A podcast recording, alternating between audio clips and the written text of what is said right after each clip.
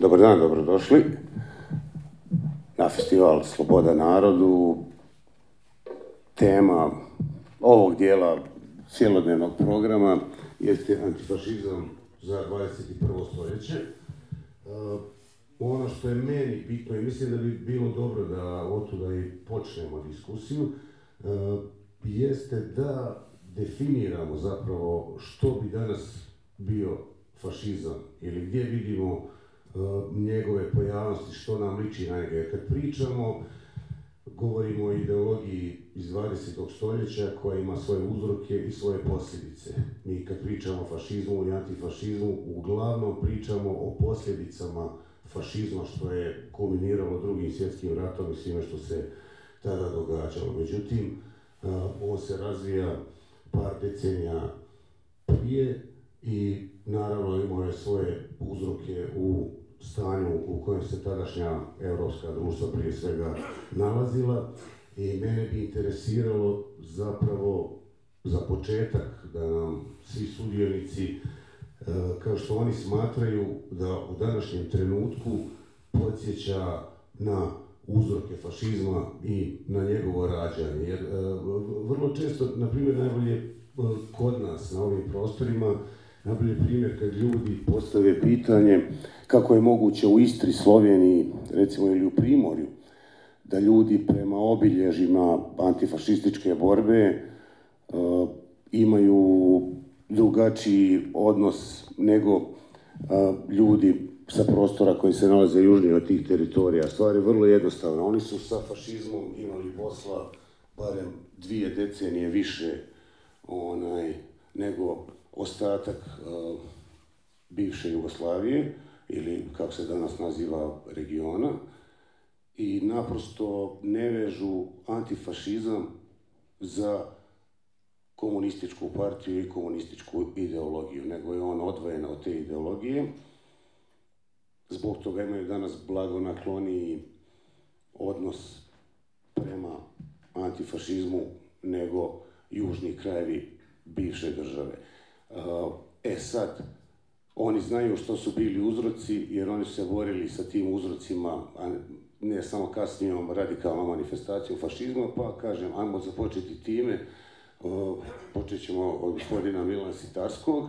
Tu je s nama da predstavim sudionike Ante Tomić, Elis Bektaš i Dragan Markovina. Mislim da ih ne trebam posebno predstavljati onaj, mimo imena i prezimena, i eto, volio bih da, da krenemo zapravo.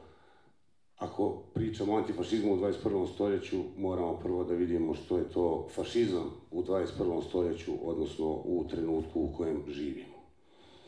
Gospodine Sitarski, pa ćemo tako ići onda redom, ja mislim da je najbolje, da.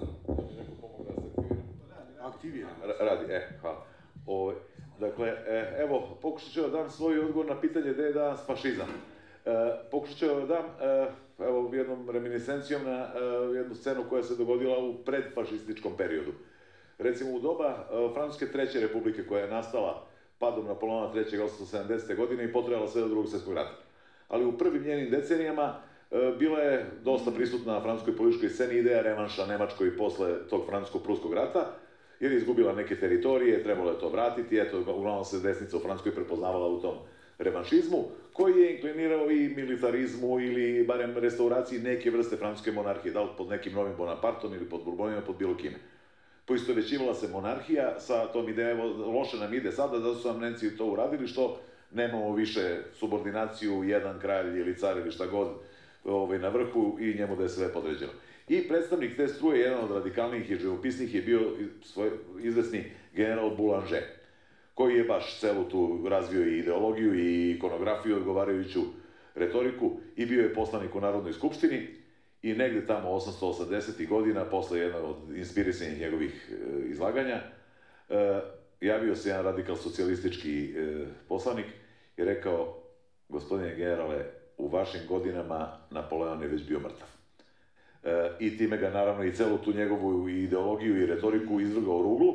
Tako da ja e, smatram da je danas fašizam, zajedno sa nacizmom, pošto vrlo često, prečesto poklapamo oba ta pojma, uključuju neki japanski militarizam prve polovine veka, o svemotom. E, e, e, mislim da je sve to zajedno kad uh, tako posmatramo, da je taman na onom mestu da je bio bonapartizam hiljadu osamsto osamdesetih godina. Dakle, u dubokoj istoriji. Što ne znači da danas nema nekih sociopatoloških pojava i kod nas i u Evropi i širom planete, što je sad sve teže razgraničiti u doba dosta radikalne ubrzane globalizacije. E, ima nekih pojava koje liče po nečemu na fašizam, ali fašizma i nacizma i svega toga što pokrivamo tim pojmom, čini mi se da danas nema nigde na planeti i jedan od dokaza za to je činjenica da nemate, osim možda na du, dubokim, na dubokim develim marginama nekih od društava, stranke i pojedince koje sebe identifikuju kao fašisti ili nacisti ili slično. E, pa meni je e, izvoli, onaj, fašizam, da. Meni je zapravo, uh, uh, uh, meni je zapravo uh, zaprepašćujuće zapravo gledati u, u kakvim se sve o, o obličima pojavljuje taj fa, fašizam. Ovaj. On, on, on ima jako puno muta, mutacija, kao korona otprilike. Ovaj, i meni je to, uh, recimo ne, ne, ne spominjem, ne, ne spominjem ovaj, uh, koronu slučajno, zato jer uh, nekako mi je zaprepašćujuće gledati kako se uh, kako se od svih tih mutacija fašizma odjedan put pojavio nekakav uh, fašizam koji je isklijao iz nekvog, iz nekvog antivakserskog pokreta. To mi je recimo, recimo jedna dosta, dosta, dosta zapanjujuća slika. To su uzroci koje mene interesira, znači takve uh, ekonomski odnosi i generalno takve pojave poput pandemija, ja nisam siguran, traži reakcija kolektivna na određenu pojavu. Ja nisam, ja nisam siguran da ja to uopće mogu objasniti, a, a, a, ali da se ti antivakserski uh, uh, ideje, da su se savršeno uh, uh, uh, uh, primile uh, među tim desničarima koji imaju tu, tu neku antiimigrantsku uh, retoriku uh, protiv Roma, protiv ovaj, te nekakva vjerska i nacionalna isključivost, odjedan put je to sjelo, ali, ali svuda, svuda, među ustašama, među četnicima. Evo sad smo vidjeli, vidjeli te, o, o, ovaj, e, e, u Njemačkoj su pohapsili ove ko, koji, su, koji bi htjeli obnoviti nekakav drugi rajh i, i, i ovaj, imaju onako izrazi su antidemokrat i instalirali bi cara, Uh, ukinuli parlament. Mislim, e, to jesu glavne odlike fašističkog pokreta u njegovim začetcima. Da, da. da. O, o, u, u Hrvatskoj imamo ovog Frančikovića koji je sad bio u zatvoru, koji, koji je također ne, ne, ne, nešto htio postreljati, nemam pojma, ima, ima neke vrlo militantne ovaj, zamisli. Ovaj, tako da, to negdje, to negdje, ja moram priznati da, da, da, da sam dosta presravljen, ovaj, e, e, i, i, i ja, nisam, ja nisam siguran o, o, ovo to da nema fašizma. Mislim, oni, on, oni se mogu činiti užasno marginalni, oni se mogu, mogu djelovati kao, kao redikuli i spadala, ali, ali na koncu ali i, ne, i, Hitler je, i Hitler je bio redikul i spadalo. Ispričaj me, ali upravo sad ome što govoriš, ja negdje tu ona, vidim natrije, počinje prvo u jeziku. I samo olako korištenje predstavlja pojmovno, pojmovnu zbrku koja uvijek jeste neka vrsta nasilja.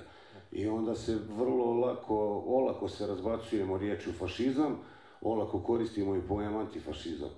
Tako da dolazimo do jedne pojmovne zbrke u koje je vrlo lako onda manipulirati unutar jezika, onaj, jer možda se manifestira prvo kroz to.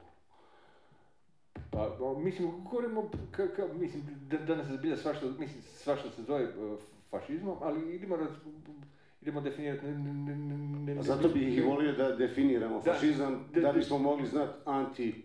Da, ne, ne, ne, neku isključivost, ovaj, nasilje pre, prema drugom i drugačijem, ovaj, ja mislim, najšire da ga, da, da ga tako odredimo.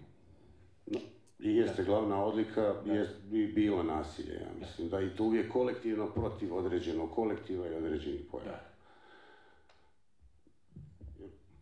Kepi, imaš i mikrofon, imate i... Dijelite vas dvojica. Ovo je uključeno, jeste, dobro. Da se ovaj, mikrobiološki povežete. Ovaj.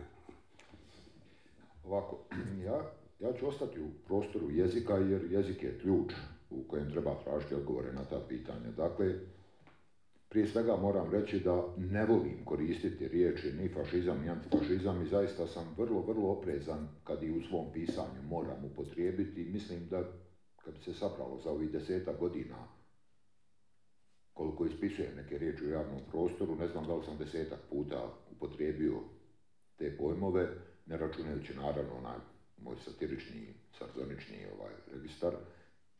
Jer te riječi zaista su lišene značenja, one ne znače ništa, one su postavljene kao tabuji, kao nametnuti su, čak tu ima i neke perverzije, došlo je do neke logičke travestije.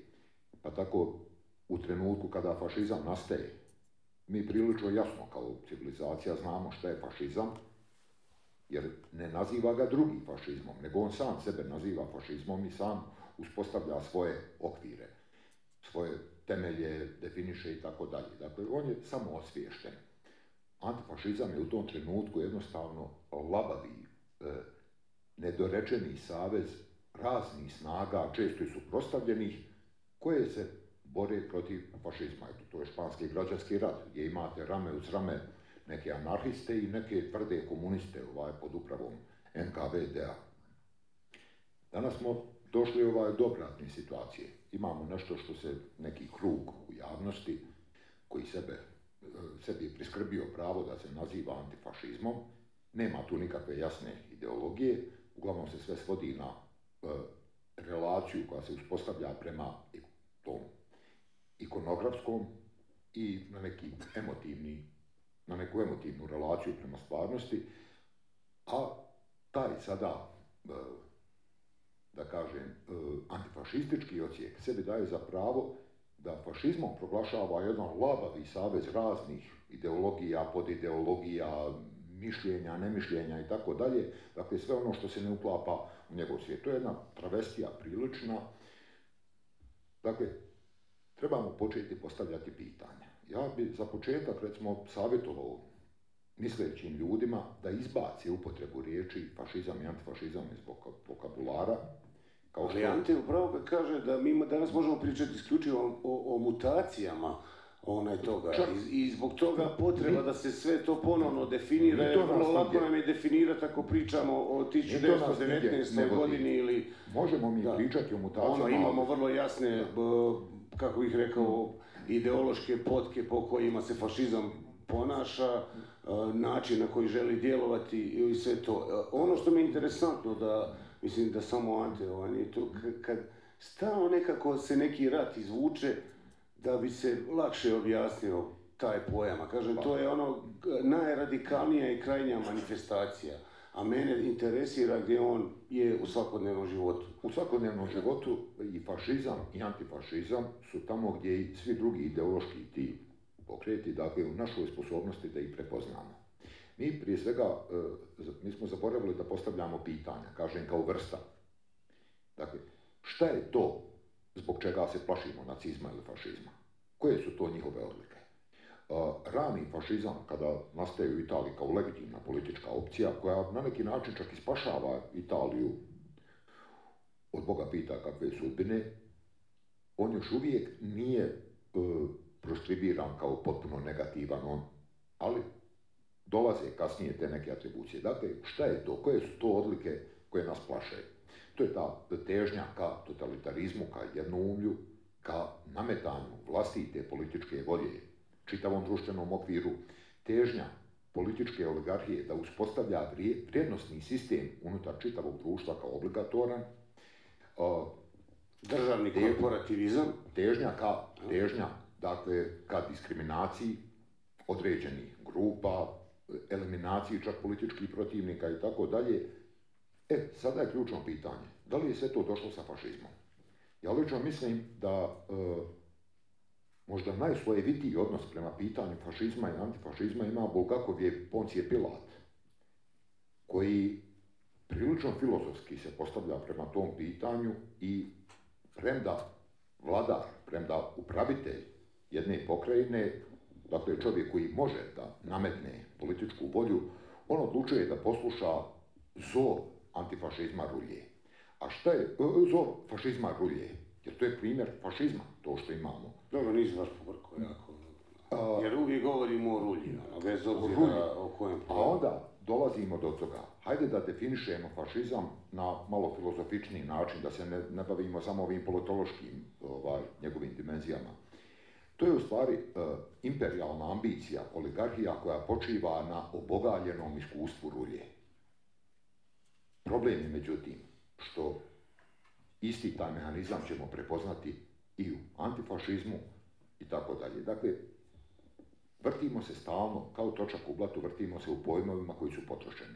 Čovječanstvo se danas suočava sa novim ideološkim devijacijama, čak i puno opasnijim nego što je fašizam, opasnijim iz razloga što su još uvijek maglovite.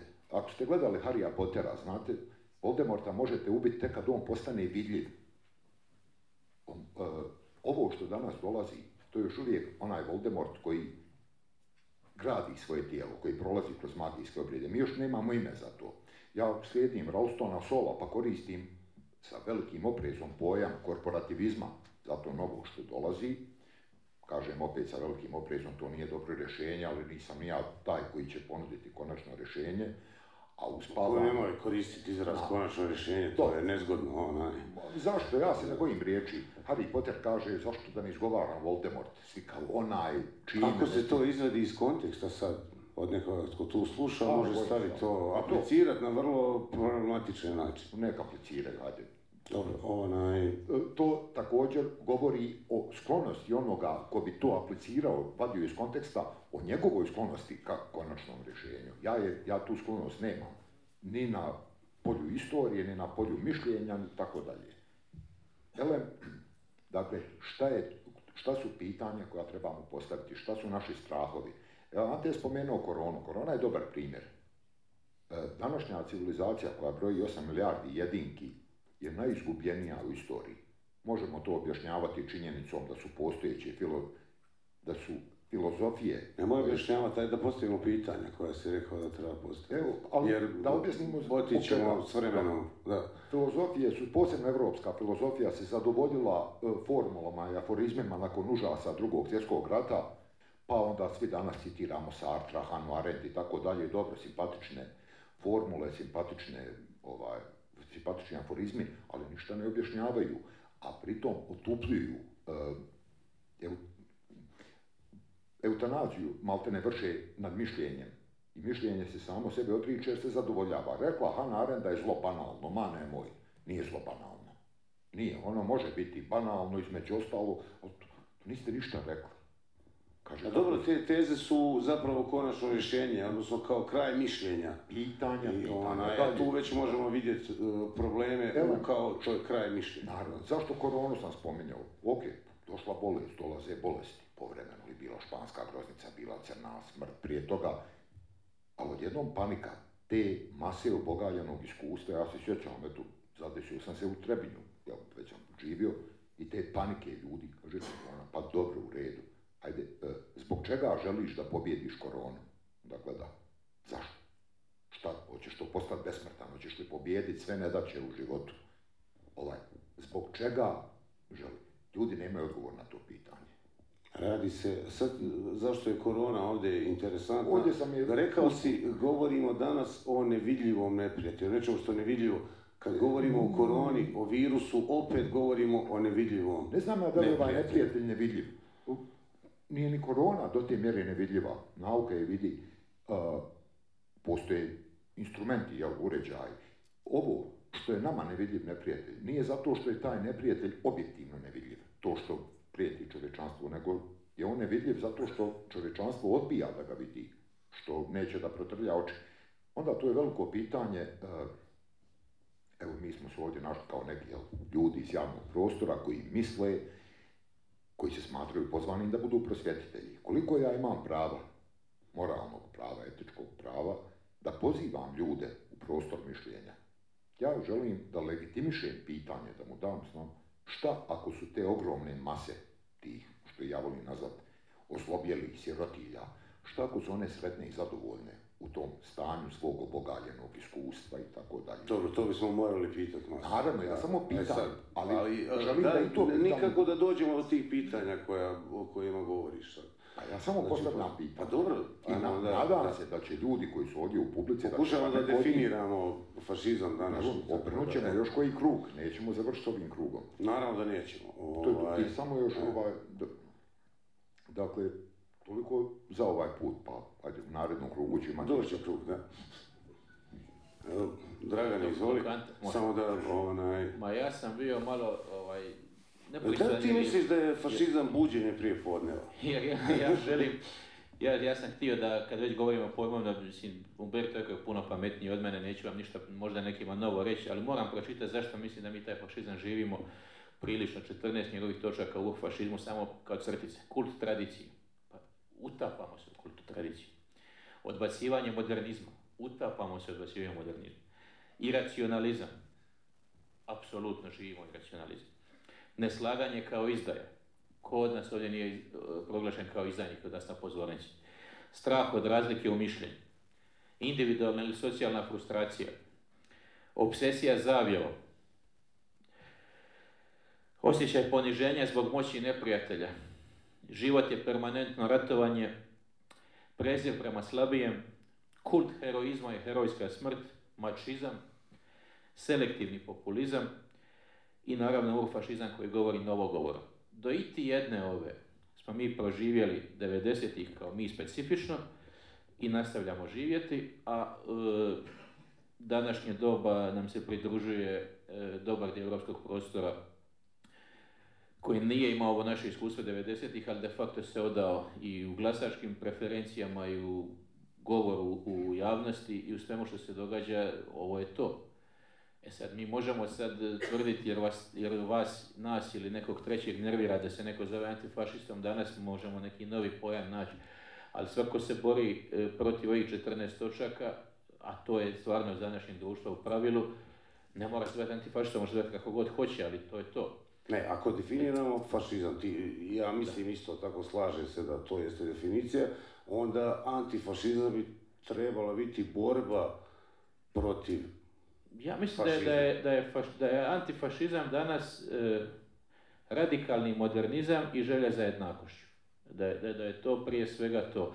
Dakle, e, što naravno znači da, da je u suštini u toj ideji upisan poraz u startu.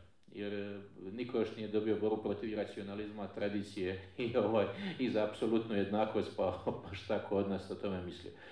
Tako da, Enci Traverse je napisao jednu divnu knjigu u Tim Presu Zagrebu i objavio Melankolija ljevice, koji upravo o ovome svemu o čemu mi pričamo danas raz, razgovara kao autor sa svojim čitateljima i razlikuje taj postfašizam i neofašizam, dakle kao te dvije krajnosti. Jedna je to simboličko naslanjanje na historijski fašizam koji, o kojem smo nešto rekli u uvodu, a drugi, drugi su i današnji oblici e, skrivenog skrivenog fašizma, dakle, mi, a mi se još krećemo, dakle, mislim da su ovi prostori jedinstveni, jer je ta kombinacija tog dvoje gotovo nigdje nije uspostavljena kao ovdje.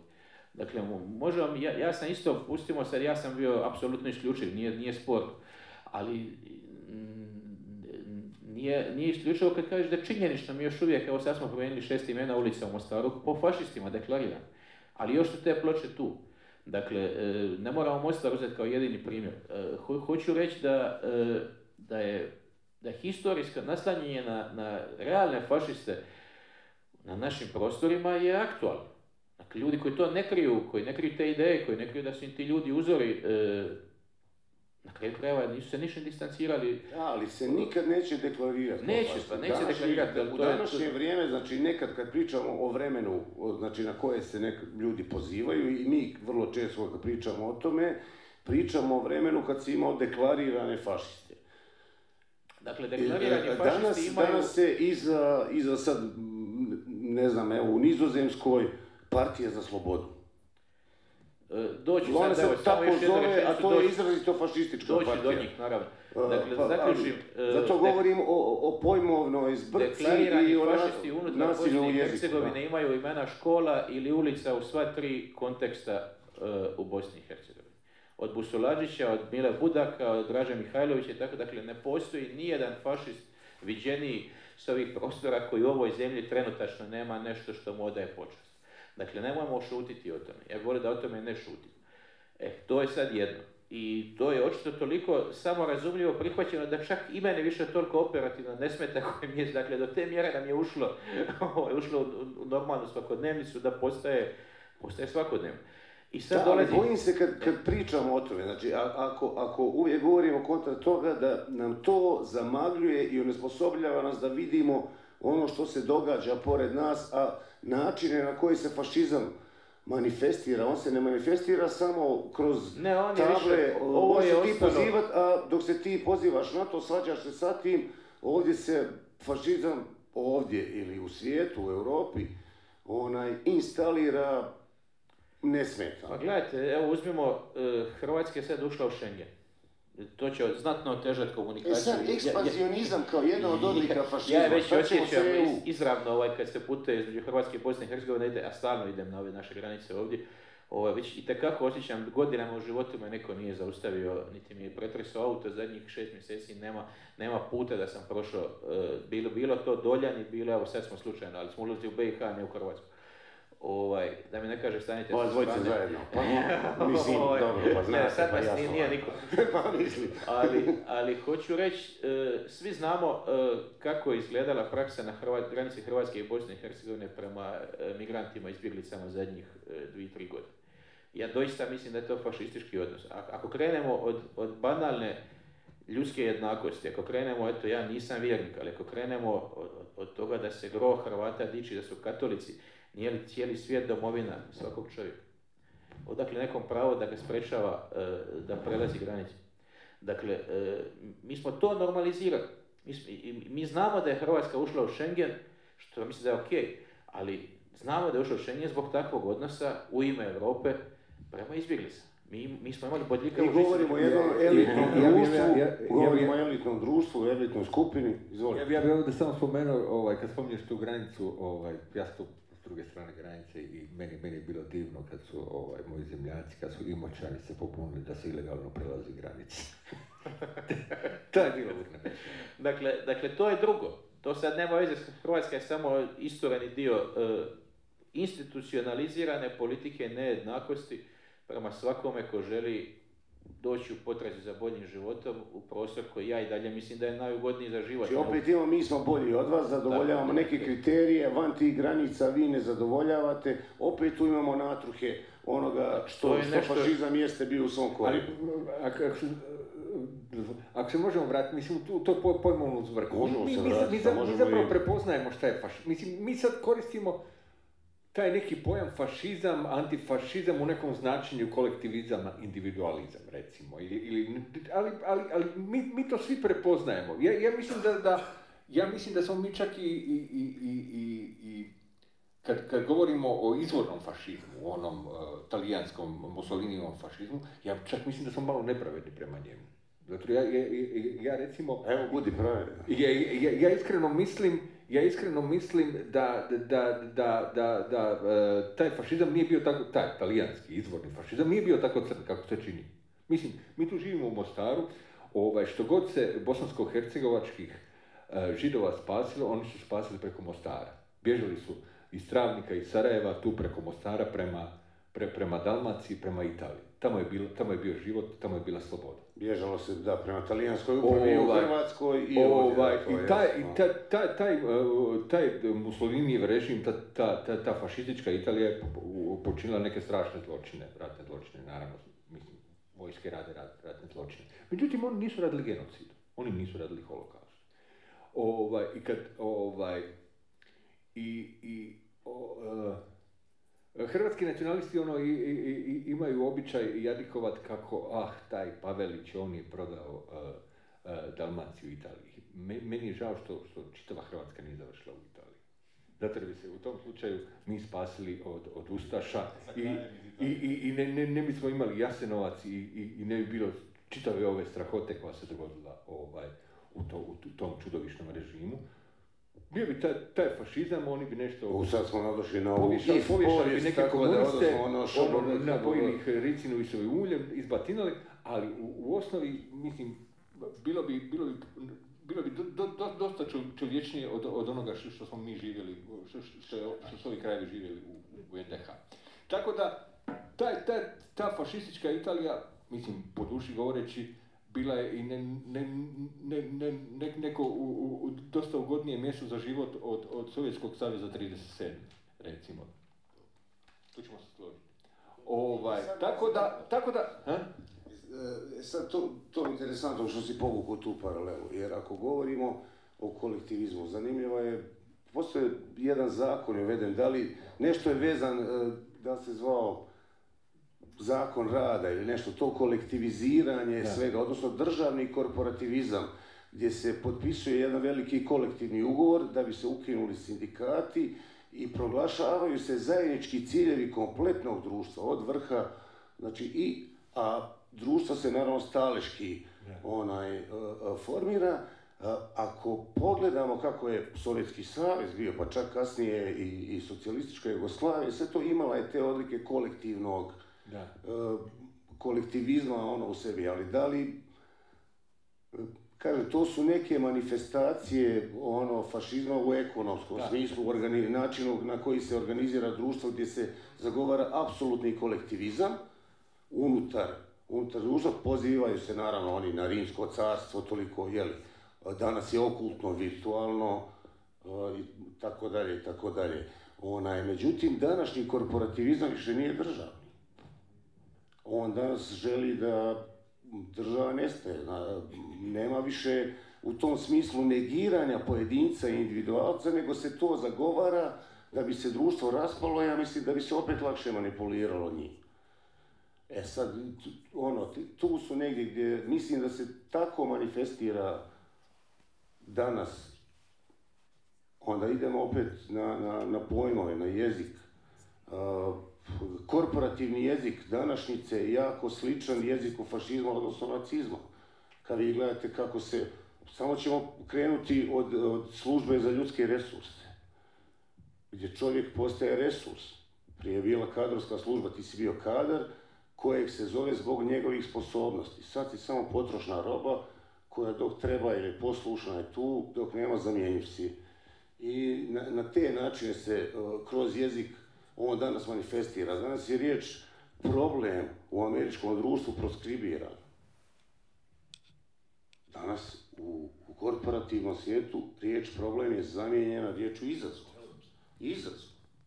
Znači mi smo izazvani, znači to su samo izazovi pred nama, nije to nikakav problem koji treba riješiti, nego eto samo treba malo više truda, više ovo, ono, uvijek to natjecanje, uvijek nekako, tu, tu ja vidim neke, u, u, tom, u tom tjeranju na natjecanje, u to, samo je Milan je htio da replicira ovaj Anti, ovaj prije toga. Htio sam da navedem samo zbog čega sam pričao pomenuo zbrci na, na, na samom početku. Evo, nisam htio da repliciram konkretno Anti, mada i njemu pokušat ću da dam svoj doprinos neko za okruživanju ovih pitanja koje smo otvorili oko definisanja fašizma. Čini mi se da se zaista, i evo to je ova naša kratka debata ovaj, posvjedočila, da se mnogo toga gura pod pojma, pojam fašizma, da mu se taj brend stavlja kao nešto je disk, diskriminator ili diskvalifikativ neki. Ovaj, a evo, uh, samo ću par iz ove debate izdvojiti stvari koje itekako mogu biti kontroverzne.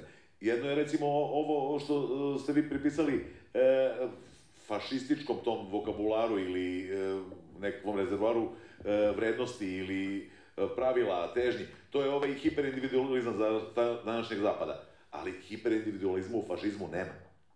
Znači, može neko biti fašista, ali ne može u isto vrijeme biti hiperindividualista i težiti nekoj ekstremnoj kompeticiji. Oni onda možemo nazvati neoliberalom, hiperliberalom, ali ne može u isto vrijeme biti fašista.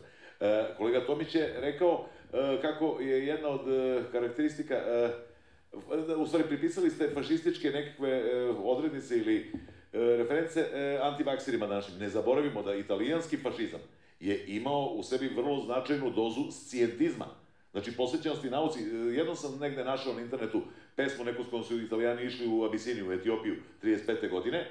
Tu nema rasne suprematije, ne idu oni tamo da pokore one tamo Afrikanci koji su niže rasne. Ne, oni idu da ih oslobode iz njihovog hiperpatrijarhalnog zaista, što jeste bilo istina poretka, da ukinu ropstvo tamo, da ih emancipuju, da ih nauče recituju Marinetija, recimo. Licimjer je jedna od glavnih odlika fašizma, nije li upravo tu, ne vidimo li. Možemo da svakom od pomenutih pokreta pripisivati, aha, vi u stvari loši ste zato što ovo pričate, a ovo ste loši zato što ne pričate, a mislite. Ili ovo pričate, a ne pričate ono što radite sasvim drugo. E sad, to ne znam, zaista, toliki stručnjak za tridesete godine ovog veka ne znam kako je izgledalo stanje u Etiopiji pre invazije i posle. Ti nemaš ovo prenatalno sjećanje. Pa sam htio da postavim pitanje gdje ste bili četrdeset prve. Ali ovo je zaista mnogo davno bilo. Onda, imamo tu još par komponenti. Dragan je spominjao ono prelaske granice sadašnje. Pa to je kao nekakav suprematizam ovih koji ne daju da se pređe granice. I možda ne identičan, ali identičnog intenziteta, pa i goreg intenziteta, samo u rikverc. Režim prelaska granice, to je postupke pri prelaženju granice, imamo recimo u Berlinu od šezdeset prve godine, pa do osamdeset devete. Znači ovamo, ipak sumnjam da je bojeva municija korišćena protiv Sirijaca, Pakistanaca i ostalih koji su tamo u Unsko-Sanskom kantonu, a dobro u epohi ovakvih medija kakve imamo kad može jedan, ne znam, lokalni klinac da pošalje sve to u viralno ovaj mobilni telefon, misli da bi se pucanj u živo meso da bi postao. A dobro, ali pretpostavljam da se vode nekakvi postupci, nešto nisam siguran da je D D R vodio, u svakom slučaju danas postoje barem mogućnosti da se vode takvi postupci. Onda, što se konkretnih pokreta tiče, mi imamo mnogi od spomenutih izama i karakteristika kod, recimo, aktualne poljske vlade, stranke Pravo i Pravda. Braće Kačinski danas jednog koji je preživao. Koji su Pravo i Pravda, pokreti za demokraciju i tako dalje. Pominjali smo i ovo pokret za slobodu u Nizozemskoj. Ali ne zaboravimo da Pravo i Pravda kad pravi svoje predizborne mitinge, oni na sav glas potenciraju ulogu poljske armije krajove upravo u antifašističkoj, to je antinacističkoj borbi.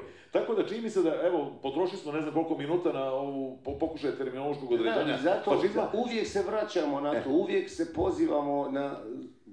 To me interesiralo kako, a onda se mimo nas događaju stvari koje zapravo uspostavljaju fašizam dvadeset prvog stoljeća, a da se mi bavimo... Ja mislim da je pogrešno baviti se fašizmom, jer kao što počeh svoje izlaganje na početku sesije, znači mislim da je on tamo gde je bonapartizam bio hiljadu osamsto osamdeset druge treće pete Znači u debeloj istoriji. Znači ima nekih pojava koje deli i fašizam, to je koje su bile karakteristične za fašizam, ali već za ovih koliko već minuta više je primjera režima, poredaka, stranaka, pokreta koji... ne spadaju u onu definiciju koju je Dragan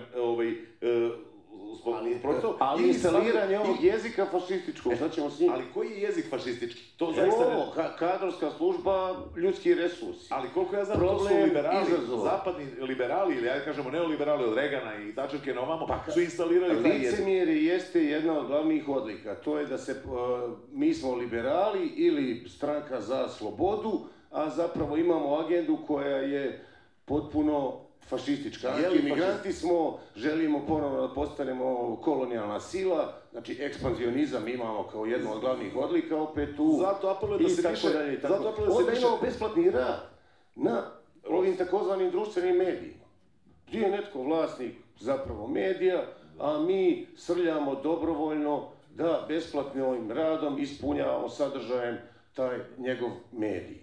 Što je isto tako jedna i licemjerna, jedna vrlo perfidna... Ali nas niko ne tera, niko nas ne tera, ne izvolite je, možemo mi to raditi, a ne moramo. Samo bih, evo, završio ovaj deo svog izlaganja time da, jednim apelom, da umesto reči fašizam, koja stvarno, pojma fašizam, koji stvarno... Onda možemo završiti, ako nećemo pričati o fašizmu, mislim da je bolje da koristimo termine kao što ono što se da izmeriti i identifikovati, ekspanzionizam, militarizam, segregacija, rasizam, suprematizam, znači to su već neke stvari koje može... E, tako, ali onda mislim da je...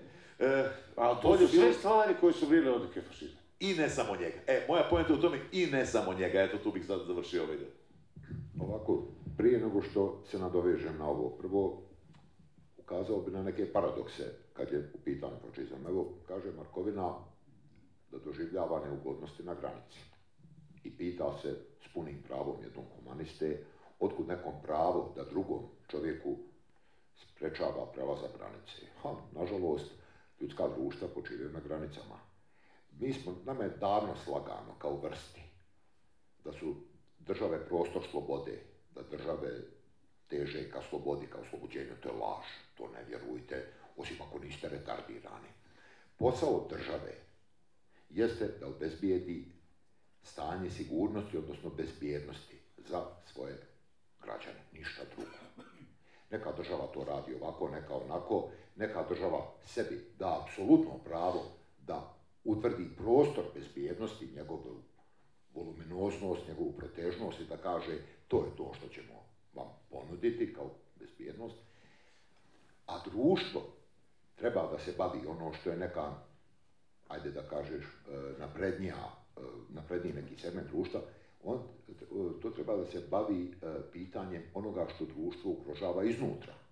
Ne možete očekivati od nekih nacionalnih državotvornih ideologija da se bave anomalijama unutar samih sebe. Njihov posao je da zaštite društvo, zajednicu, tako dalje, od prijetnji koje dolaze s polja, kako god one bile istorijski u kojem trenutku percipirane. Posao mislećeg dijela društva je da kaže, e stanite, u redu, vi se bavite tim spoljnim neprijateljima, ali šta ćemo s ovim? Problem je što misleći dio društva, fasciniran tom svojom infantilnom potrebom za pojmovima, za parolama, prepušta bavljenje onim što iznutra ugrožava društvo, onome ko se bavi i spoljnom ugrozbom. I šta se onda dešava? Onda dobijamo izdajanje. Ugrozba, to mi je zanimljiva riječ, moramo... Da, da, ugrozba. Ugrozba. Zapišimo. Ja koristit ću, koristit ću. Gospodo, gospodo, gospodo, ja sam govornik humskog jezika, svi ovi mali, smiješni, protohumski je varijetet, on je prajezik. A humski jezik je ovaj moj, što kažu knježevni, a ovi mali, smiješni dijalekti, ovo srpski, hrvatski, bosanski, bošnjački, crnogorski, to su sve disfunkcionalni dijalekti koji služe za utupljivanje mišljenja, prema tome ne primjedbe mom jeziku. Elem, da se vratimo na paradokse. Dragan kaže granica. Ja tu vidim u stvari jedan dobar potez današnje hrvatske politike. Jedan ogranak hrvatske nacionalne ideje, nacionalne politike, onaj koji je najbliži bio fašizmu i nacizmu, za svoj cilj je imao Hrvatsku bez unutrašnjih granica sa granicom na Drini. A hrvatska policija, koja i granična služba, koja malo strožije postupa prema, prema putnicima na granicama definisanim ZAVNOBiH-om, stoji na pozicijama antifašizma. Ona, znači ona brani ZAVNOBiH. Ona neće Hrvatsku na Drini, nego kaže, ajte vi tamo s one strane Une prema Drini, malo pod kontrolu, graničnu, jer to je posao države. Dakle, da se mi ipak vratimo na drugi svjetski rat. Da se sad vratimo, ne ne. Ja sam pažljivo saslušao ovih četrnaest teza koje je Dragan pročitao i one jesu, one zaista determinišu, to je još Umberto fino ovaj, također posložio na svom eseju u fašizmu. Međutim, šta je problem? Nedavno s jednim s prijateljem, dragim prijateljem, Draganom Čihorićem, razgovaramo malo o onoj budaletini Deretiću. Budaletina. Ja. Kome? Deretiću, onaj... cijelu istoričar. I vrtimo se, trošimo sat vremena pričajući o tom idiotu, jer imamo problem da jedan drugom priznamo da smo obojica na određeni način bili Deretićevci kao mladi šampioni smotre znanja titulinstazma revolucije. Jer sve ove teze možemo prepoznati u onome što smo mi u jugoslavijenskom iskustvu imali. Kult tradicije, tekovine, oružane borbe. Ja rekao, ekonomska organizacija je zapravo... Dakle, svi četrnaest teza možemo prepoznati. Kolektivizam... Pa čak i u licemjerje. Pa čak i u licemjerje. Dakle, uspostavljanje tih kodova. Međutim, i dalje nas to neće nigdje dovesti. Možemo sad redati asocijaciju na asocijaciju, ali stalno se ponašamo. Koliko vas ovdje drži mačke kući? O, ima, odlično. Znate ono, kad mačke uzmete onaj...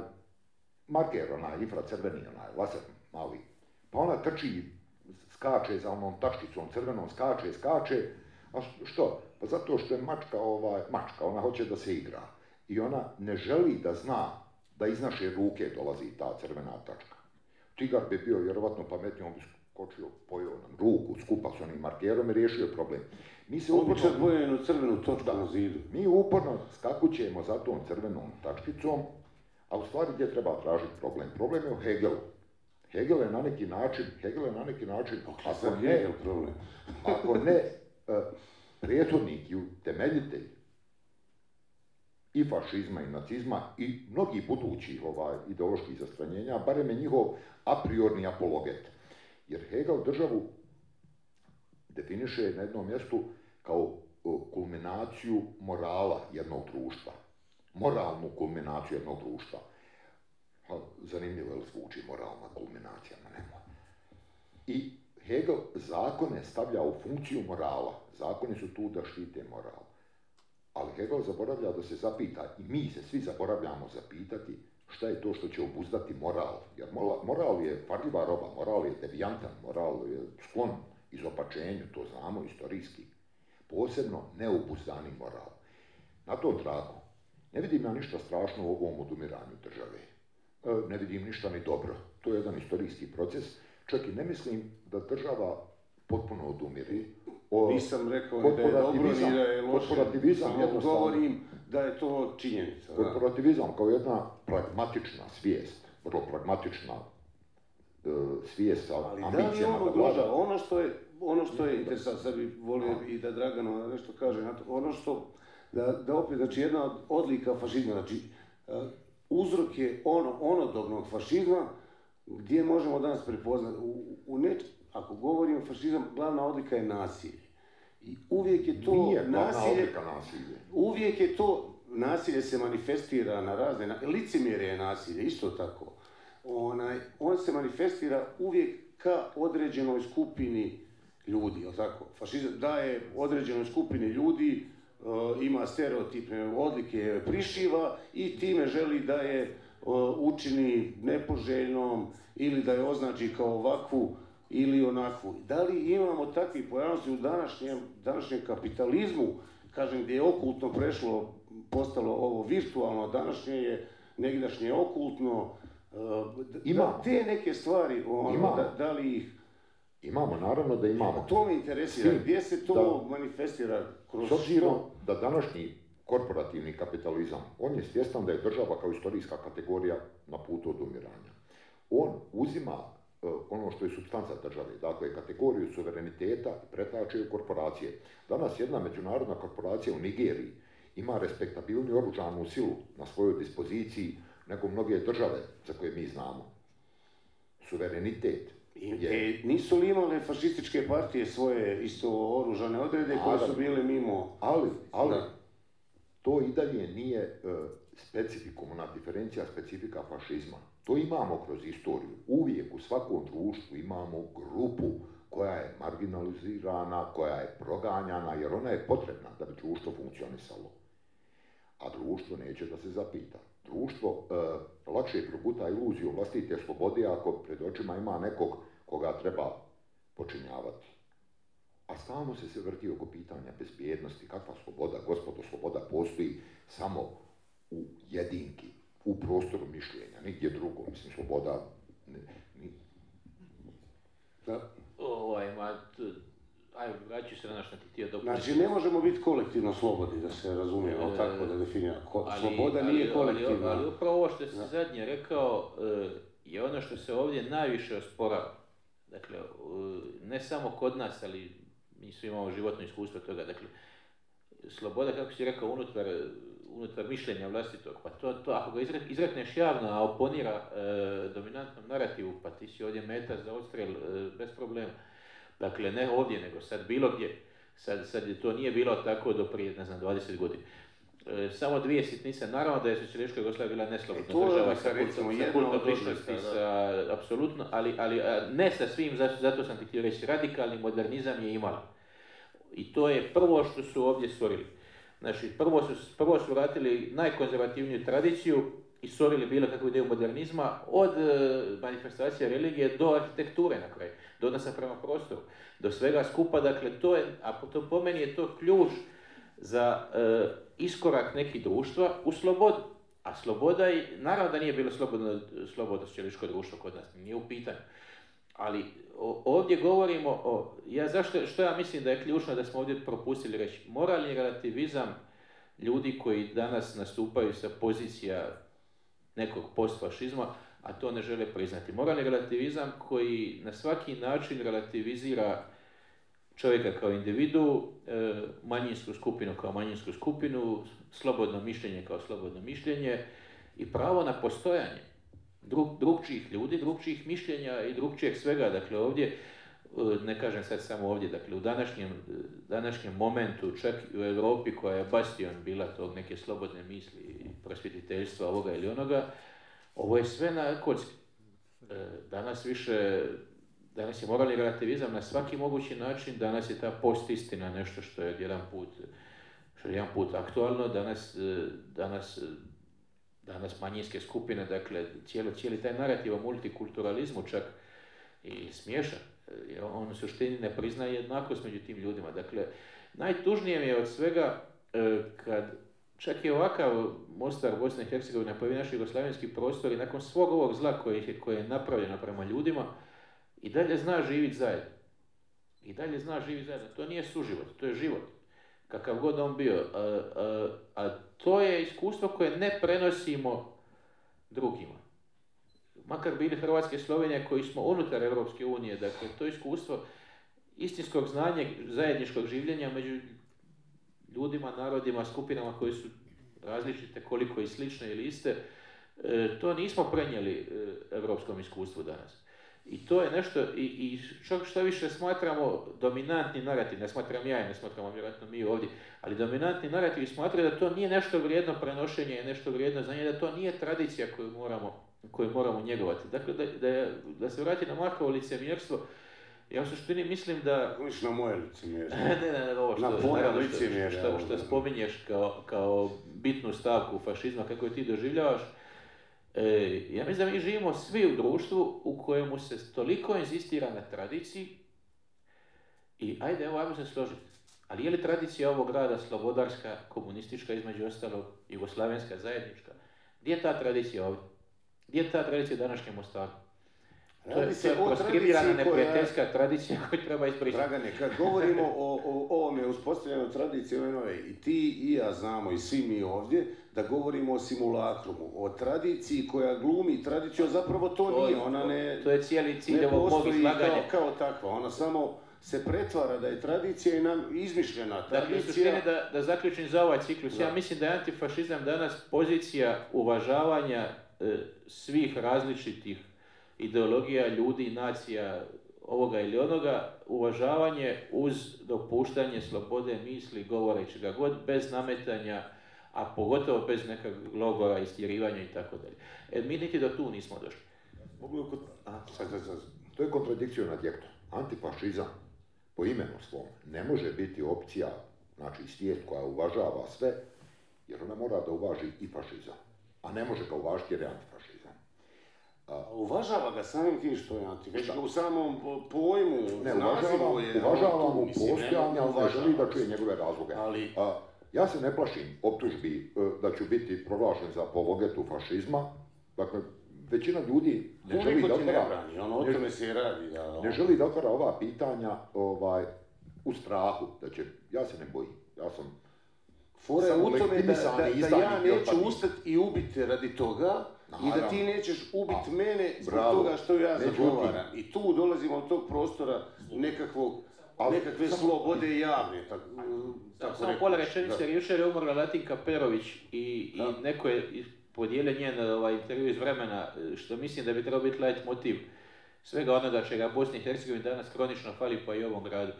Ovaj, ka, u jednom odgovoru kaže, pa to što se ja s vama u ničemu ne slažem, ne znači da vam trebam pogaziti ljudsko dostojanstvo.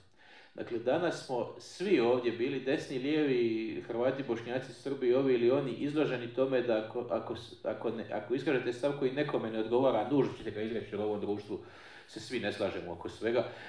Ovaj, se ide na osobnu razinu vrijeđanja svih. Ovaj, mislim da je to, recimo, e, itekako fašistička atmosfera sa svih strana. Jeste. On, ja ću vas sad morati, da ne, da ne idemo dalje, onaj... U, u, u, ovom, u ovom smjeru, onaj, nikako se nismo dotakli ekonomskih odnosa. Ni, ni, stalno, stalno bježimo opet, ja mi znam, manifestacije, onaj, u današnjem kapitalističkom, isključivo kapitalističkog poretka. Imamo raznorazne manifestacije ekspanzionizma, kapitala, samo je tržište zapravo slobodno. Kapital je slobodan za protok, ljudi ne. Kapital prelazi granice, čovjek ne može. Tako da je tako onaj... Govorimo o dvadeset prvom stoljeću, govorimo o, pri, o masi nekih privida i simulakrima koji nam se nameću i, i masi privida, privid slobode. Ali Marko, ti si slobodan jer je sloboda upisana u sustav. Ja o tim nekim stvarima, ja u, u to, toj vrsti licemjerja vidim natruhe onoga što je fašizam. U kojem povijesnom trenutku, od prvobitnih nekih ljudskih zajednica do danas, kad to nije bilo simulakrom i simulacija? Kad? Dobro, ali o tome i pričamo, o tome razgovaramo, da, da. Ja moram samo još ovo završiti. Samo pojmom nas brka, da li nazivamo pogrešno ili ipak ne. Vrlo sam zapričen kad je logika u pitanju i konzistencija u mišljenju. Elem, Dragan mi je stavio primjedbu da je Jugoslavija imala taj ultramodernizam. Pa je pomenuo arhitekturu. Zaboravlja se da arhitektura ultramodernizma, ultramodernistički taj pristup arhitekturi u Jugoslaviji je nadahnut nečim što je atribucija jebenog nacizma, Bauhausom. I tekako nadahnut Bauhausom. Hmm?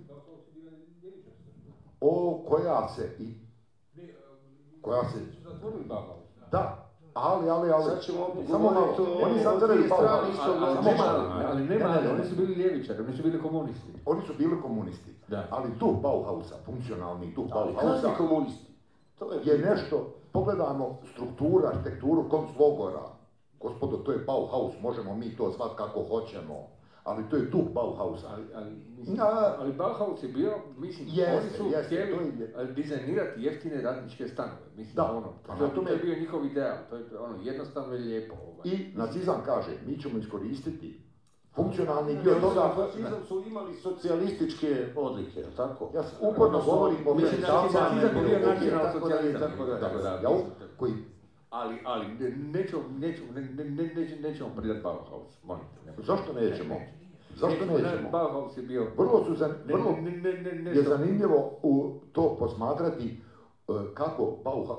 duh Bauhausa. Sad je interesantno... Oprosti, Eli, Eli, oprosti.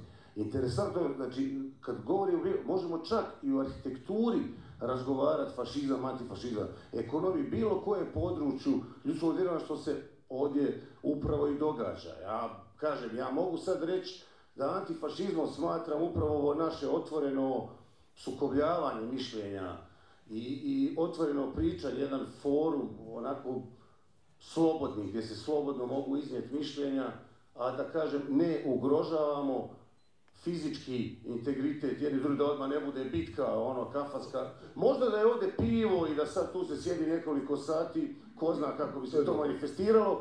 Srđan je htio, da, pošto godemo predaleko, bojim se da će njegovo pitanje biti... Samo je postoji pitanje, izvini samo, izvini samo. Otićemo predaleko. Nećemo, samo na ovo tvoje. Ti si u pravu za ovo. Jeste aspekt, ajde da kažemo uslovno antifašizma, to što mi razgovaramo, ne skačemo za bratove. Međutim, dugujemo ovoj publici ovdje da im kažemo šta je preduslov za to stanje svijesti. Preduslov je prvo, nemati straha pred mišljenjem i znati zbog čega se nečeg plašimo, osviješteno, ne da nam neko implementira. Ja neprekidno to i kroz svoje pisanje i kroz književnost svoju ponavljam. Čovjek je biće mita, čovjek ne može bez mita, ali nemojte dođavola nasjedati i cuclati naslijeđene i nametnute mitove. Istoga izvire i fašizam i njegovi antipodi koji se pretvaraju onda u ono vremeno, dijalektika je to, je li divna, koji se pretvaraju u ono što ne bi željeli biti. Dakle, prvo nemati straha i drugo nemati straha od toga da ćete biti izdajnici. Dragan kaže, bit ćemo proglašeni, pa šta dođavola? Pa šta, ja sam odpadnik, ja sam izdan. Ne, ne, on govori o načinu na koji reagira. Ja nemam s tim problem. Na koji se reagira, ne. Ja nisam shvatio da je njemu to problem, nego da je problem način na koji se reagira. Pa i ono što je Giordano Bruno je spavilo, to je fašizam. To je također fašizam. E, ajde sad, sad, jer rekao sam, otićemo predaleko, Srđan je htio postaviti pitanje u odnosu na nešto o čemu ste malo. Znači, ja se izvinjavam, ja se izvinjavam, Bauhaus je odlična grupa osamdesetih godina koja je odličnu muziku svirala, ovaj, ali ono što meni sada, slušam vas i uživam, ali s druge strane sam potpuno zbunjen. Ovaj, i sad imam jedno pitanje koje je vrlo, čini mi se jednostavno, od tih deset, ili deset Umberto Eco, četrnaest koje je defini, onih stavki Umberta Eca, koliko stavki ja moram da zadovoljim da bi postao fašista, odnosno koliko, koliko treba da nemam da bi bio antifašista. Odnosno, da li ja mogu biti uh, homofob, a da ne budem fašista? Da li mogu biti rasista, a da ne budem fašista? Da li mogu biti konzervativan, a da ne budem fašista? I to me strašno zbunjuje, jer e, e, svi imamo te etikete ovdje više ili manje, to nije problem. Ali, ali e, ako pročitam te stavke i ja kažem da, da, da, da, da, imamo četrnaest, četiri neke stavke koje se ne slažu, da sam ja fašista, ili sam u pokušaju fašista, ili imam odlične perspektive da potanem fašista. Ne, nego dvadeset šest zarez osam posto imaš. E, pa to je ono što mi, što mi je e, zanimljivo, znači, ako imamo taj filter kroz koji ćemo provući nekoga pa reći on jeste ili nije, ne fašista, nego fašističko društvo, fašistička partija, fašistička... Znači, koji je to odnos koji moramo zadovoljiti da nas ubacu u neku grupu fašizam, antifašizam, mali antifašista, mali... Olako se lijepe te etikete, upravo se o tome, da smo o tome, o toj pojmovnoj zbrci koja kao odmah naljepiš etiketu u slučaju da se ne slažeš, sve najlakše tup, zaljepi se etiketa onaj fašizma, ali ja bih volio evo sad da, da se govori da li se zadovolji i da li jedno možda vuče drugo. Da li upravo to je jedno perspektiva za otvaranje perspektive da se postane sve ovo drugo. Naravno, e, naravno. Evo, mislim, mi samo se... pokušavamo i onako, niko ovdje nema to... gotove odgovore, nema konačnog rješenja. To, tolika devalvacija, inflacija u stvari faš, tih etiketa fašizam, mislim da dovodi do njihove devalvacije. E, pretpostavljam da se barem stariji sećaju odlične epizode e, ovih sto pedeset realista, kad e, ovaj, donesu nacionalni detektor. Ovaj koji treba da ispita gdje je, ovaj, ko je nacionalista, ko nije. Tada je, otprilike osamdesetih godina i sedamdesetih ranije nacionalizam, reč nacionalizam i taj pojem imao ulogu koju danas ima na jednom delu scene. Jedna od odlika fašizma jeste nacionalizam. Jeste i nacionalizam. E, ali to je sad odgovor na ovo pitanje, jesu li svi nacionalisti fašisti? Pa ja ne znam ovaj, e, ni većeg nacionalistu, ni većeg antifašistu od Winstona Churchilla. Ove, evo, kapetan mi je pre, Bektaš mi je rekao pre nego što, to je podsjetio me, pre nego što smo ove, ušli na oficijalni deo, da je jedno od ja, među jačim ove, jedinicama u, u Severnoj Africi koje su lomile Rommelovu fašističku vojsku, su bili Južnoafrikanci, među kojima su prevladavali buri, po kojih je najjače uvrežen, uvrežena doktrina apartheida. Nisam baš siguran. E, e, nisam baš siguran da je ovaj, među američkim jedinicama koje su bile i na Evropskom i na Pacifičkom frontu, da su strogo bili ekskludit ovi e, bivši robovlasnici i kjukulslanovci iz Južne Karoline ili Džordžije. Čak mislim da ih ima i među generalima koji su bili istaknuti. Ovaj, samo još jedno pitanje koje si pokuša, kandiduješ pa s nekom, možda ovlaš dotakle, ovo oko ekonomske baze. Tu se vraćamo na korporativizam, samo ih podsjetio da debelo pre fašizma, hiljadu osamsto pedeset sedme. godine je ukinuta istočno-indijska kompanija koja je upravljala Indijom, koja nije bila pod upravom britanske vlade of Her Majesty, kraljice Viktorije, nego kompanija je, pa onda kada je kompanija dotrla... E, ko, među, znači, e, znači, ništa ni sad nije izmišljeno novo. Znači, nego što je korporacija prateći svoje interese dotrla cara do duvara, napravila ustanak Sepoja, malo je falilo da pukne cela vlast u Indiji, pa je onda država uzela pod svoje. Ove, ali čisto da vidimo da ni te korporacije nisu ništa ono, niti je fašizam nešto posebno novo, on je neke od ranije postojeće pojave, fenomene, sindrome u novom pakovanju ponudio. Možda mi preti rizik da ove, uđemo u nekakve ciklične teorije istorije, ali ne bih rekao nigde je to neki diskvalifikativ. Očigledno se neke pojave ponavljaju s vremena na vreme. Samo ću još jednu par rečenica reći o odnosu fašizma pa i nacizma prema tradiciji, što je jedna od onih stavki kod Umberta Eca. Tu bih podvukao odnos pre svega nacionalnog socijalizma prema e, tradiciji konkretno hrišćanskoj, jer u trenutku kad nastaje nacionalni socijalizam, e, koja je tradicija nemačkog naroda? Ona je pretežno evropska hrišćanska. Znači, onda nazisti vade iz naftalina nekakvu pagansku, pan-germansku ili pagano-germansku religiju i na njoj pokušati. Znači, to je u isto vreme i ne, revitalizacija neke tradicije, ali i radikalno rezanje do tada postojeće. Danas se, čini se, sve to olako smandrljavo u jedan koš. Takođe i Mussolini. On je na neki način instrumentalizovao katoličku crkvu posle onog konkordata kad je napravljena država Vatikan, ili državica Vatikan.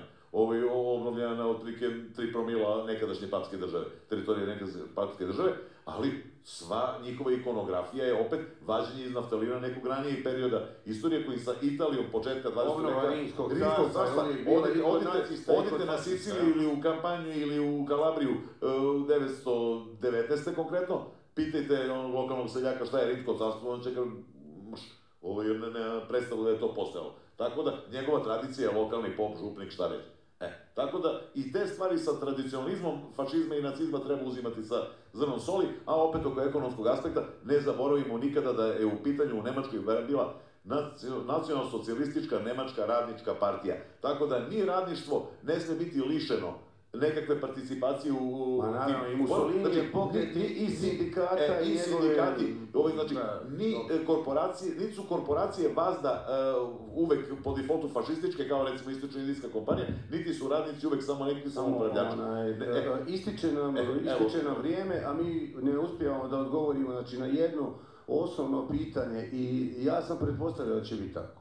Ja ćemo doći u jednu, ali je jako bitna ova rasprava, stavimo sve na stol, što bi moglo biti, kako mi to zamišljamo, šta protiv čega se ono...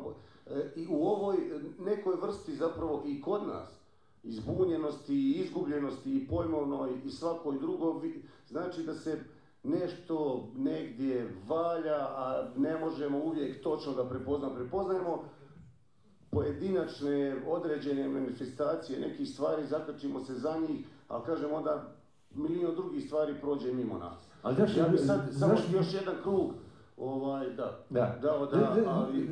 Znaš šta ja mislim da je jedan strašan problem? Ja sam negdje, ono, upisao fakultet tamo... Nije to problem, to je izazov. Da, da, da. Ja sam upisao fakultet osamdeset devete. Nešto jedan svijet je nestajao i drugi se rađao i ja sam mislio, ono, devedesete kad se rušio Berlinski zid, kad je ono, kad je nekad, kad je u istočnoj Evropi onako eksplodirao taj vezu slobode, ja sam mislio da mi, da se nama više diktature ne mogu dogoditi. Ja sam stvarno mislio, mi sad znamo sve o tome. Ono, znaš, mi smo čitali, mi smo čitali Bulgakova, Kunderu, Kolakovskog, Česlava Miloša, Cvetajevu, nema. Zna, mi znamo sve o diktaturama, mi znamo gdje, gdje, ono, gdje se kriju, gdje se krije t, ono, ono, ono, ono, ta nesloboda, gdje su ti, ti, ti mehanizmi koji će nas kontrolirati. E, mislili smo da znamo s, s, s, sve te podmuklosti. trideset godina kasnije mi ništa od toga više ne znamo.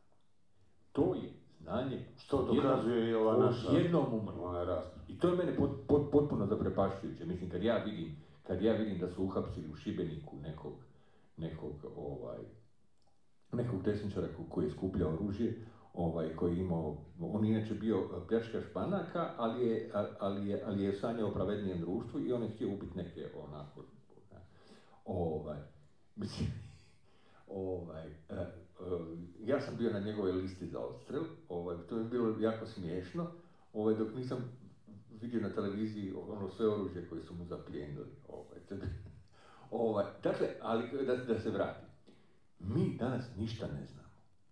Ja, ja sjećam, ja volim gledati Teoriju velikog praska i, i sviđa mi se kako, kako, kako Sheldon uvijek smijava kao, kao te prirodne znanosti, kako su one superiorne društvenim znanostima. Mislim, mi danas imamo strahovitu ekspanziju uh, uh, uh, uh, prirodnih znanosti. Znaš, mislim, kompjuteri, uh, ono, b- b- medicina, genomi, biologija, mislim, sve, sve, sve je otišlo. S druge strane, mi smo, humanističko znanje, humanističko znanje je užasno stradalo. Humanističko stra- znanje je ova, a to je ono znanje koje, će, ko, koje bi nas moglo sačuvati od diktatura. To je znanje koje bi nas moglo sačuvati od represije, od nasilja. to da mi više ne čitamo književnost, da, da ne znamo, da, da ne znamo uh, uh, historiju, da, da, da, da, da ne znamo filozofiju, da ne znamo, to je, ja mislim, ja mislim da je, da je to, da je to ono, eh, da će nas eh, strah, moj, moj, moj najveći strah je da taj fašizam raste iz te, iz te humanističke neukosti. A, Ante, moram ovdje dodati jednu stvar, neću se složiti s tim, donekle hoću, da imamo tu ekspansiju prirode. Ajde vidimo dokle hoću. Imamo to, uh, ali molim te, samo vodi računa, imaš činjenice. Činjenice minute maksimalno smo s vremenom kratki, da je Dragan ima još vremena. Humanistički mi, degradacija humanističkog mišljenja tog uh, onemogućava društvu da pravilno, valjano percipira uh, znanost. I onda se dešava to, kaže, ovi antikoronaši. Antikoronaši duboko vjeruju da su na strani znanosti. Oni, oni ne kažu mi vjerujemo. Oni kažu ne, mi imamo dokaze, mi imamo znanje, e, zato što ne postoji meritum koji će reći to vaše znanje je debilno, vi ste debili, toga nema. Međutim, e, ono što bi... Bi li on bio fašizam? Da li bi on bio fašistički instrument? Ne znam, da li bi nekome ne znam nešto. Da li bi. Jer oni znam, stalno govore to, meritum koji mi govori to je e, fašistički. Toga da? se ja uplašim, zbog toga, davno sam jednom rekao, znaš kome ne možeš biti fašist, kome ne možeš biti Hitler? Del Boju. Del Boy. Ta svijest koja sve ironizira, koja živi jedan bazični život, njemu se ne može biti Hitler. Zamislite da pred Del Boya stane Hitler, eh, Hitler stane pred Del Boya i kaže ja ću tebe načiniti ponosnim Ibermenšom. Del Boy je mjera stvari. Uh, učeni ljudi, filozofi, književnici su i tekako skloni da učestvuju u stvaranju, u stvaranju ogromnih devijacija. Jer su to... Možete idealizirati malo običnog čovjeka, nema možda. Dobro, hoću li, hoću li onda Heideggera da idealiziram? Dobro, ne, ne, hoću li Heideggera, hoću li da idealizujem Heideggera i Hegela? Hoću li njih možda, hoću li D'Annunzija da idealizujem? Da njih uspostavljam koga? Dobro, sad si ti izabrao primjere. Ona... Pa naravno da sam izabrao. Naravno da sam primjera, izabrao. Primjera. Ja stalno govorim, ljudi, uh, zrcalo, zrcalo je... Ti misliš znači da bi Del Boy prodao Hitleru pokvaru mikrovalnu? Da, onog cuko koji njavče. Dok on pokušava prodati nacizam. Cuk, odnosno, nešto obes... sigurno, dobro. Obesmislio bi, pazi, svaki ideološki pokret. I fašizam, i nacizam, i komunizam, i tako dalje, pa i ovaj nesretni... A sad si ti ušao u kontradikciju. Govoriš o Del Boyu, a onda govoriš o nekome ko bi trebao biti meritum i da kaže. To ne, bi trebala biti ne, neka ne, ne, ne. takozvana ja, elita. Nisam je zašao do kraja. Ja sam rekao da bi bio koristan meritum, ali on mora također biti izložen propitivanju i ne smije biti zaštićen od podjebavanja. Ne smije biti zaštićen. Tamo gdje se on nametne kao apsolutni meritum, kao što smo... ovdje živjeli, evo u prošlom stoljeću u par navrata i za vrijeme okupacije i vladavine fašističke ideologije, ali boga mi za vrijeme komunizma i tako dalje, ovaj, to je problem. Izostanak podjebavanja. Ja, ja sam skeptik, ja sam povijesni skeptik i ne vjerujem u oslobođenje široke masa. Ali danas to depersonaliziranje zapravo, odnosno ti danas ne, ne možeš naći jednu osobu koja bi mogla biti to ili ovo ili ono. Postoji nekakve bezlične stvari kako koje nam nameću i prodaju. Šta? Ne, ne, ne, govorim o, o manifestacijama, da. Kao, a, znaš, to... kao prije, ne znam, rokneš britansku kraljicu i riješio se problem. A, nema više, više toga. toga. Nema koga, šta, ako imaš određene probleme, šta ćeš ubiti Kraft Foods, kako se ubija Kraft Foods? Još uvijek postoje mladi ambiciozni ljudi. Evo, Ante nam sad navodi primjer mladog ambicioznog pljačkaša banaka koji sanja o pravednijem društvu i hoće da ubije neke ljude, pa imali smo to već u povijesti, to je stavljeno. Samo je to ovo nije uspjelo, ovog je policija ufatila. Pa to je stavljeno ljudi. Njemački isto, tako. Pa da, pljačkao banke i sanjao o pravednijem društvu, bio malo sretnije ruke, malo sposobniji i malo više oružja skupio. Samo je pitanje kako ko zamišlja pravdu. E, to je to. Da. Pitanje kako ko zamišlja pravdu. Hvala. Ma ja bi da se vratimo na kraju, ajde, nećemo definicije, još što nećemo naći, ali nećemo bazično. Pa vidim kako onda pričamo o antifašizmu. Dakle, ajde, ajde, ajde da vidimo, ajde da vidimo šta je, evo, na najljepskoj mogućoj razini.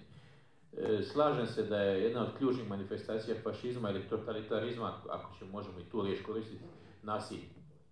svaki od nas ovdje u ovoj dvorani ima nešto, ne, neki moralni kompas u sebi da zna da nešto i šta to nije u redu. Znači, nije u redu jedan narod židovski proglasiti manje vrijednom rasom koju treba istrijebiti. Dakle, nije, nije u redu susjedni narod odvesti u logor. Nije u redu nekoga etnički očistiti nekog prostora, nije u redu nekoga opljačkati. Dakle, to svako od nas nosi u sebi. I, i to je neki humanistički refleks koji mislim da, da, da, da ga ne treba moralno relativizirati sa svojim velikim pričama, ovim ili onim. Dakle, svaki čovjek u sebi nosi antitotalitaristički ili antifašistički refleks, samo je pitanje do koje mjere će on ga potisnuti oportunistički u sebi ili ga neće potisnuti. Mi smo, nažalost, kao globalno društvo danas, a, a mi smo ovdje avangarda tog globalnog društva, jer smo devedesetih jako dobro oportunistički potisnuli taj refleks, što to zapravo nije u redu radi drugim ljudima i narodima.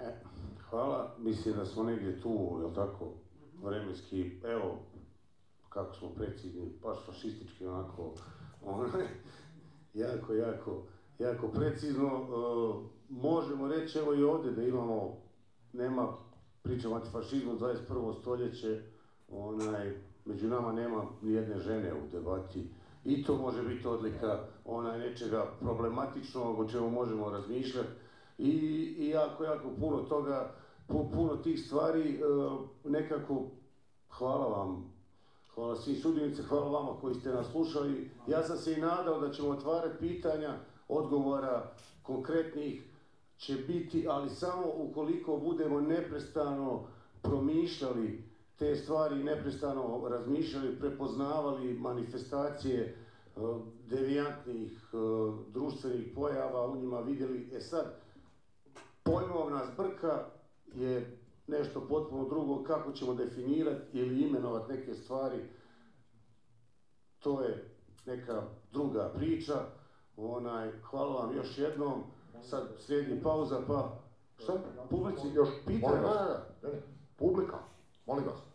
Postavite pitanja, glasno ih postavite, ali nećete, ne, ne, ne, ne, nećete dobiti odgovore, imate precimo u život, odgovarajte na svoja pitanja. Znači, publika, molim vas, postavite pitanja Eliju u holu. Hvala.